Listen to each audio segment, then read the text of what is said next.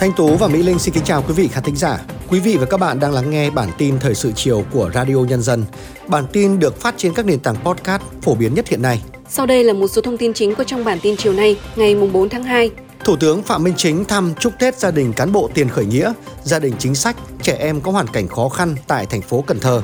Hơn 1.444 tấn gạo hỗ trợ nhân dân trong dịp Tết Nguyên đán Giáp Thìn 2024. Hà Nội khẳng định không thiếu xe khách phục vụ người dân về quê ăn Tết. Liên minh châu Âu EU phê duyệt các quy tắc về thỏa thuận quản lý trí tuệ nhân tạo AI. Sau đây là nội dung chi tiết. Sáng nay ngày 4 tháng 2, Thủ tướng Phạm Minh Chính đã thăm chúc Tết, tặng quà 650 gia đình chính sách, hộ nghèo, công nhân lao động, người cao tuổi không nơi nương tựa, trẻ em có hoàn cảnh khó khăn tại thành phố Cần Thơ. Gửi lời chúc mừng năm mới Đảng bộ, chính quyền, quân và dân thành phố Cần Thơ, Thủ tướng Phạm Minh Chính yêu cầu thành phố Cần Thơ tổ chức các lực lượng ứng trực bảo đảm an ninh, an toàn, an dân, kiểm soát tốt an toàn giao thông, nạn rượu chè, cờ bạc, các tệ nạn xã hội khác, sẵn sàng phòng cháy chữa cháy, cứu chữa bệnh kịp thời cho người dân khi bị ốm đau. Đặc biệt, Thủ tướng Phạm Minh Chính đề nghị thành phố Cần Thơ tiếp tục giả soát lại những hộ dân nào còn khó khăn, éo le, yếu thế, ốm đau, đối tượng chính sách, đối tượng bảo trợ xã hội nào chưa được quan tâm để kịp thời quan tâm hỗ trợ, bảo đảm mọi người dân đều được đón Tết vui tươi lành mạnh, an toàn tiết kiệm, nghĩa tình, không để ai không có Tết, không ai bị bỏ lại phía sau. Cũng trong sáng nay, Thủ tướng Phạm Minh Chính đã tới thăm chúc Tết tặng quà gia đình cán bộ tiền khởi nghĩa Lê Văn Lai ở phường Bùi Hữu Nghĩa, quận Bình Thủy và gia đình thương binh nặng tỷ lệ thương tật 95% Lâm Thị Mười ở phường Bình Thủy, quận Bình Thủy, thành phố Cần Thơ. Thủ tướng khẳng định Đảng, Nhà nước và nhân dân luôn khắc ghi sự hy sinh đóng góp của người có công với cách mạng trong công cuộc đấu tranh giải phóng dân tộc. Thủ tướng chúc cán bộ tiền khởi nghĩa Lê Văn Bường và thương binh nặng Lâm Thị Mười khỏe mạnh, tiếp tục giáo dục các thế hệ nêu gương truyền thống cách mạng, đóng góp xây dựng quê hương đất nước ngày càng giàu đẹp văn minh. Hơn 1.444 tấn gạo từ nguồn dự trữ quốc gia sẽ được xuất cấp không thu tiền cho 5 tỉnh để hỗ trợ nhân dân trong dịp Tết Nguyên đán Giáp Thìn và Giáp Hạt năm 2024. Các tỉnh được cấp gạo hỗ trợ nhân dân bao gồm tỉnh Tây Ninh hơn 351 tấn gạo, tỉnh An Giang hơn 491 tấn gạo, tỉnh Quảng Ngãi hơn 332 tấn gạo, tỉnh Kiên Giang hơn 22 tấn gạo và tỉnh Lạng Sơn 236 tấn gạo. Sáng nay, hơn 300 công nhân người lao động tự do có hoàn cảnh khó khăn trên địa bàn thành phố Hồ Chí Minh đã được tặng vé xe miễn phí về quê đón Tết. Đây là hoạt động nằm trong chương trình Chuyến xe mùa xuân do Liên đoàn Lao động thành phố Hồ Chí Minh tổ chức, đưa đoàn viên người lao động về quê đón Tết tại các tỉnh Con Tum, Bình Định, Quảng Ngãi, Quảng Nam, Quảng Trị, Quảng Bình, Hà Tĩnh, Nghệ An và Thanh Hóa. Bên cạnh đó, chương trình còn tặng vé miễn phí cho vợ chồng và các con của đoàn viên công đoàn tham gia chương trình. Theo ghi nhận, giá vé máy bay Tết khởi hành từ Hà Nội đến các điểm du lịch đang tăng cao. Các hãng bay gần như đang hết hạng vé phổ thông, chỉ còn vé hạng thương gia. Do vậy, giá vé từ Hà Nội đi các điểm du lịch miền Trung và miền Nam đã tăng từ gấp rưỡi trở lên so với hồi đầu tháng 1. Theo các hãng lữ hành, giá vé máy bay chặng từ đầu Hà Nội đến các điểm du lịch chính có biên độ dao động lớn hơn so với chặng từ đầu thành phố Hồ Chí Minh. Lý do chính là do khoảng cách từ Hà Nội đến các điểm này xa hơn so với đi từ thành phố Hồ Chí Minh. Để chủ động phòng tránh, hạn chế và giảm thiểu tối đa những tác động tiêu cực do diễn biến thời tiết xấu như trong hai ngày qua, Cục Hàng không Việt Nam đã yêu cầu các hãng hàng không chủ động theo dõi diễn biến tình hình thời tiết, phối hợp chặt chẽ với các cảng hàng không, trung tâm quản lý luồng không lưu, công ty quản lý bay khu vực và các đơn vị cung cấp dịch vụ hàng không tại cảng để có kế hoạch phương án hoạt động khai thác phù hợp, đồng thời thông báo kịp thời và có phương án phục vụ hành khách trong trường hợp thay đổi kế hoạch vận chuyển. Trong khi đó, theo dự báo, lượng khách đến các bến xe ở Hà Nội trong những ngày cao điểm Tết sẽ tăng từ 300 cho đến 350% so với ngày thường. Đây là áp lực lớn cho các bến xe. Để bảo đảm nhu cầu đi lại của người dân, các bến xe trên địa bàn thủ đô đã chủ động các phương án tăng cường xe, sẵn sàng phục vụ người dân, đồng thời khẳng định không thiếu xe để phục vụ hành khách trong dịp Tết Nguyên đán. Các bến xe cũng yêu cầu các đơn vị vận tải bảo đảm công tác an toàn, tăng cường kiểm soát việc chống tăng giá vé tùy tiện. Sáng nay trên địa bàn xã Đắk Rong, huyện Đắk Lây, tỉnh Con Tum đã xảy ra một vụ lật xe khách nghiêm trọng, 37 nạn nhân nhập viện trong tình trạng hoảng loạn, trong đó có 5 nạn nhân bị thương nặng đang điều trị tại trung tâm y tế huyện.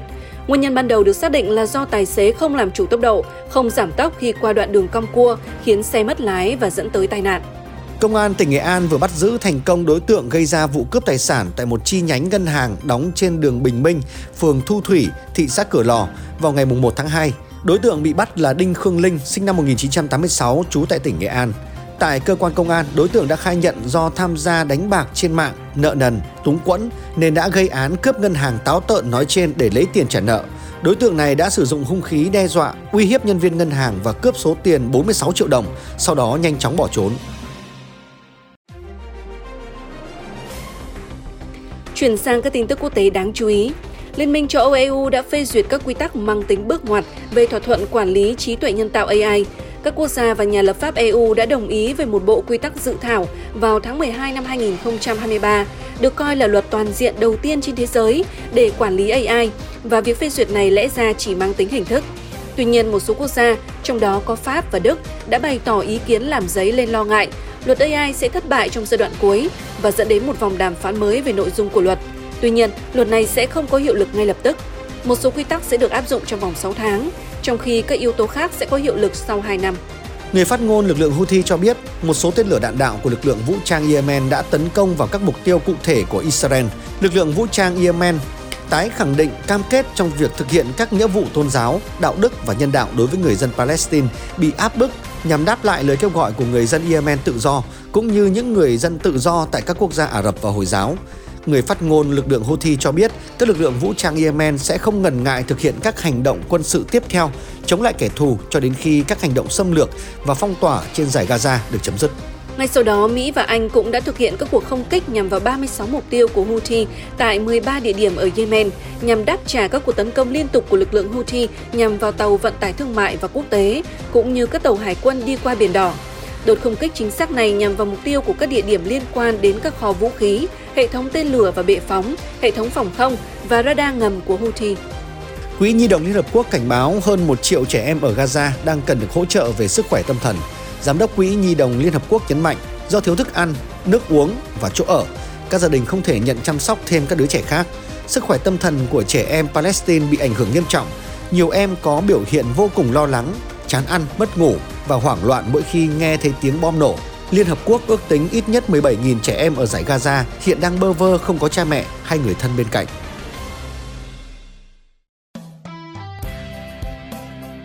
Tiếp tục chương trình mời quý thính giả đến với những tin tức giải trí cuối tuần.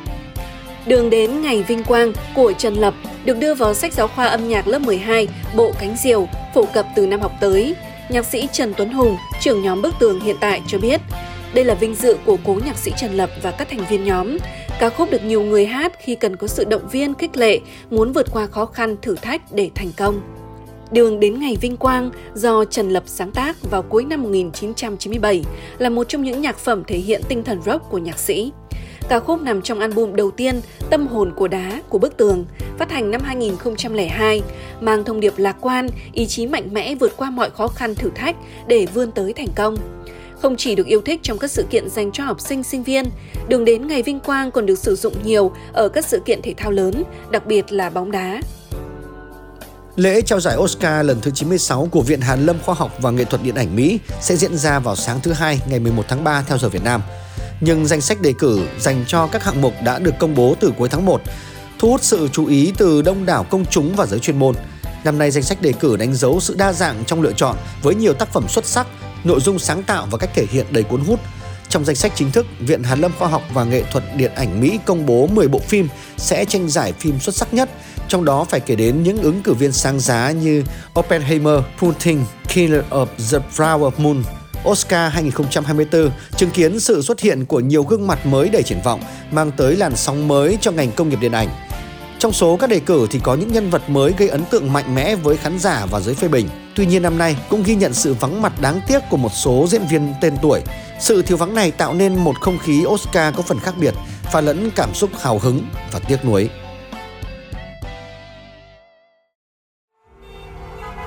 Giữa bộn bề công việc Giữa những áp lực của cuộc sống Đôi khi chúng ta bỏ lỡ những dòng thông tin hữu ích trong ngày Hãy để Radio Nhân dân giúp bạn tiếp cận với những thông tin để mỗi phút chúng ta không bỏ qua bất cứ một thông tin quý giá nào.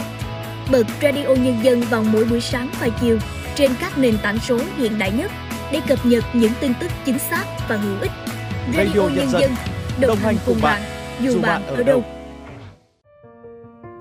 Thưa quý vị khán thính giả, sau 12 năm miệt mài nghiên cứu, tìm tòi trên hành trình nghệ thuật không ít khó khăn, nhóm nghệ sĩ đàn đó đã dành cả thanh xuân, sức sáng tạo không ngừng nghỉ để tạo ra một dàn nhạc độc nhất vô nhị, mang đậm dấu ấn của nhóm.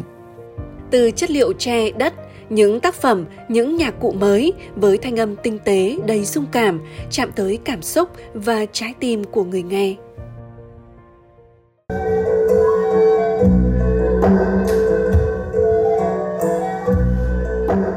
hào hức, ngạc nhiên và đầy tình yêu văn hóa dân tộc là cảm nhận chung của những khán giả như chị Đào Thị Tuyết hay anh Trương Minh Toàn khi xem các nghệ sĩ trình diễn nhạc cụ làm hoàn toàn từ tre và đất. Tức là cái cảm xúc nó rất là mạnh khi mà nghe đến những cái cung bậc các bạn ấy tạo ra cả một cái dòng cảm xúc nó cứ tuôn trào dòng âm thanh nơi đâu thì nó dẫn dắt mình đi theo tới đó rất là ngạc nhiên và ngưỡng mộ ngưỡng mộ sự đam mê ngưỡng mộ sự uh, sáng tạo và sự đóng góp cho nền à, âm nhạc nước nhà. Và ít ai biết rằng để tạo nên những âm thanh từ chất liệu mang đậm màu sắc bản địa này là cả hành trình 12 năm không ngừng tìm kiếm của nhóm nghệ sĩ. Họ đã đi khắp các khu rừng từ Bắc vào Nam để tìm tre. Họ biết đến hơn 90 loại tre, nhưng chỉ có một loại có tuổi từ 3 đến 40 năm mới làm nên những cây đàn độc bản, gọi là đàn đó. Nghệ sĩ Nguyễn Đức Minh, nhóm đàn đó cho biết. Ở dưới gốc thì ngắn, xong rồi đốt kia là dài hơn tí, đốt trên dài hơn tí, dài hơn tí. Thì cái cái đấy là cái rất là thú vị và nó nó là những cái đàn rất độc bản. Mỗi cái đàn nó sinh ra nó cái tính độc bản của nó là nó có cái hình dáng của nó và cái tiếng kêu riêng của nó, nó không có tiếng nào giống tiếng nào cả. Đi một lối đi riêng, các nghệ sĩ đã theo đuổi tình yêu âm nhạc theo cách hoàn toàn mới. Từ nhạc cụ mới đến sáng tác mới theo cách riêng. Không một bản nhạc nào được viết ra, nhưng khi kết hợp các nhạc cụ trở thành những bản hòa tấu du dương và sâu lắng. Nghệ sĩ Nguyễn Quang Sự chia sẻ. À, chúng tôi là không dựa trên nốt nhạc mà dựa trên gọi là mỗi người tự tạo ra một cái không gian. Sau đấy tự tương tác với nhau. Đây là đấy nó giống như kiểu đi vào rừng là để đi tìm một đi khám phá một cái cái cái cái cái không gian nào đấy đúng không? Thì là chúng chúng tôi tự vào rừng với nhau. Vào hội mình đặt cái tình yêu ở về văn hóa bản địa Từng có khoảng thời gian 3 năm tham gia biểu diễn tại châu Âu trong chương trình siếc Làng Tôi, nhóm nghệ sĩ này được bồi đắp thêm tinh hoa nghệ thuật phương Tây hiện đại. Nhưng thấm đẫm văn hóa truyền thống dân tộc cùng với tình yêu sâu sắc với văn hóa bản địa Việt Nam. Nhóm đàn đó vẫn luôn miệt mài với con đường khó đi nhưng đầy mới lạ, độc đáo. Ghi nhận vừa rồi cũng đã khép lại bản tin thời sự chiều nay của Radio Nhân dân. Xin kính chào tạm biệt và hẹn gặp lại quý thính giả trong các bản tin tiếp theo.